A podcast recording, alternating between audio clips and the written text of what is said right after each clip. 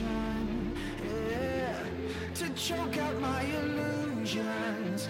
Yeah, to cut through the confusion. Yeah. Oh, keep on digging deep. We keep digging deep. We keep digging deep. We keep digging. Hello and welcome to the Rationable Podcast, your weekly deep dive into how science and critical thinking make you immune to scams, fads, and hoaxes. I am your host, Abhijit. Let's dig in. Hello and welcome to another episode of the Rationable Podcast.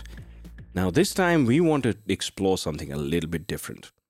I'm sure you've heard or said that science doesn't know everything. This is usually in defense of an idea that probably isn't scientific, like homeopathy or God. And that's okay because I agree with you, science doesn't know everything and probably never will. And here's why. First, we have to understand what science is. Since the first Homo sapiens wandered the African plains, we have wondered about this world we live in and how things happen, like rain, storms, babies, birds, bees, tigers, tornadoes, earthquakes, volcanoes, and so on. And we've stumbled along the way using our intuition and imagination to find the answers. Initially, we thought elemental gods were pushing all the buttons, like Thor, yep, and his hammer, the Norse god of thunder that you might know from the Marvel movies, but I'm talking about the original one. Uranus, or Uranus, still trying to figure out how to pronounce that one. Uh, the Greek god of the sky, that's what he did or the Hindu goddess of love, fertility, and divine strength, Parvati. But as time went on, we started to discover the natural mechanisms behind the seas, skies, and life in general. We figured out that germs made us sick instead of demons or bad spirits or even the four humors as described by Hippocrates. Fast forward a few thousand years, and we had gone to the moon, built MRI machines, and we use smartphones. Oh, we use smartphones so much. Anyway, at every step of the way along this path, we humans have shifted gradually from intuition and superstition to evidence and reason. That process, that way of thinking, is called science. Ta da! Science is a way of thinking about our world and the universe that minimizes the chances of fooling ourselves, which we can do very easily.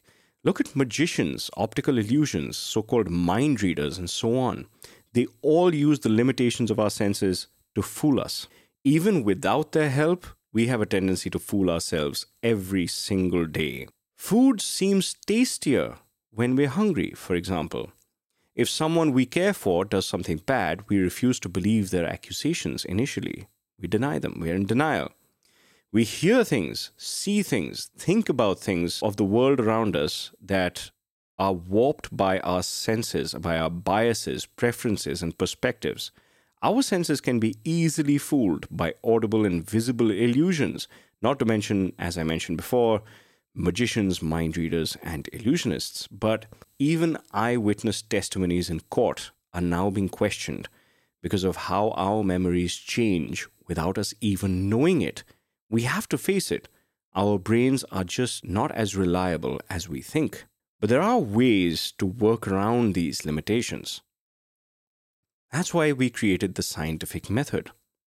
The scientific method tries to be as objective as possible. The process goes something like this You make an observation of a particular phenomenon, form a hypothesis to explain why it happens, just figure out a way that you think such a phenomenon might occur. Now you run some experiments or find evidence to support or refute the hypothesis. If it's for nutrition or medicine, the gold standard is the large randomized controlled trial. That means you need to gather a large number of people from diverse backgrounds, ages, and genders. That can change depend on what you want to study and divide them into at least two groups. One will receive the hypothesized treatment, the other will get nothing but a placebo. In other forms of experiments, say for astronomy, it could be observational studies of distant galaxies or mathematical calculations supported by observations. Now, using these findings, there can be certain conclusions drawn, predictions made, or more questions can be asked about what's really going on. This could be fuel for more experiments to be run in the future. Next, you publish your findings in a reputable journal. After that, ideally, other scientists will run the same experiments and tests to find flaws in your work or to confirm your findings. If they confirm your findings, yay, you've discovered something new about reality. If not, you're going back to the drawing board. Then, after a whole bunch of other studies have been done independently, someone will hopefully do a meta analysis which finds trends across all the studies to come up with highly objective results. Simply, we try at each step to see things as they actually are. And then all our colleagues and similar scientists across the world do their own tests to see if they come to the same results. Why would they do that? Because they're trying to prove their colleagues wrong. And if they can't prove the findings wrong, they can work on building on the findings and answering questions that have emerged from the study. That's how we try to fight our individual biases by opening up our findings to be tested to their breaking points. And where they break, we can find our biases weakening the evidence. And learning that could lead to an even better understanding of the topic that we're studying. Each peer reviewed study that is published fits one more piece into a jigsaw puzzle that is reality. Each piece challenges us to find the next piece that can fit its predictions. The whole puzzle, missing pieces and all, is called a theory. That's why we have a gravitational theory. We have germ theory and the theory of evolution. All of these have massive amounts of the puzzle already solved, and a clear picture emerges. For instance, we know how evolution caused the diverse forms of life on our planet how the tectonic plates move, how round the Earth is, and how our bodies digest food. But there are still bits missing, like what's inside a black hole, unless you watched Interstellar. What happened before the Big Bang? What are dark matter and dark energy? How can our brains create music and poetry? How does crocin work, otherwise known as paracetamol? Why do dogs always look happy, but probably aren't? Why are cats such assholes? And so on. For those, science charges on to see how it all fits together.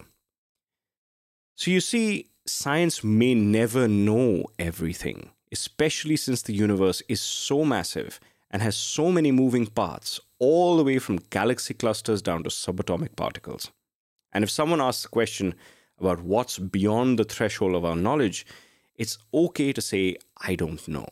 In fact, that may be the only intellectually honest thing to say in many contexts. In fact, you can take it one step further and say, I don't know, but I'm sure someone out there is trying to figure it out right now. And if someone defiantly tells you science doesn't know everything, you can confidently respond, Of course not. But if there's a question, science is the best method we have of finding the answer. So, what do you think science is? And what do you think you would want science to find out that hasn't been answered yet? Let me know by going to the website, berationable.com, and send me a message there or tweet at me at berationable. Until next week, see ya.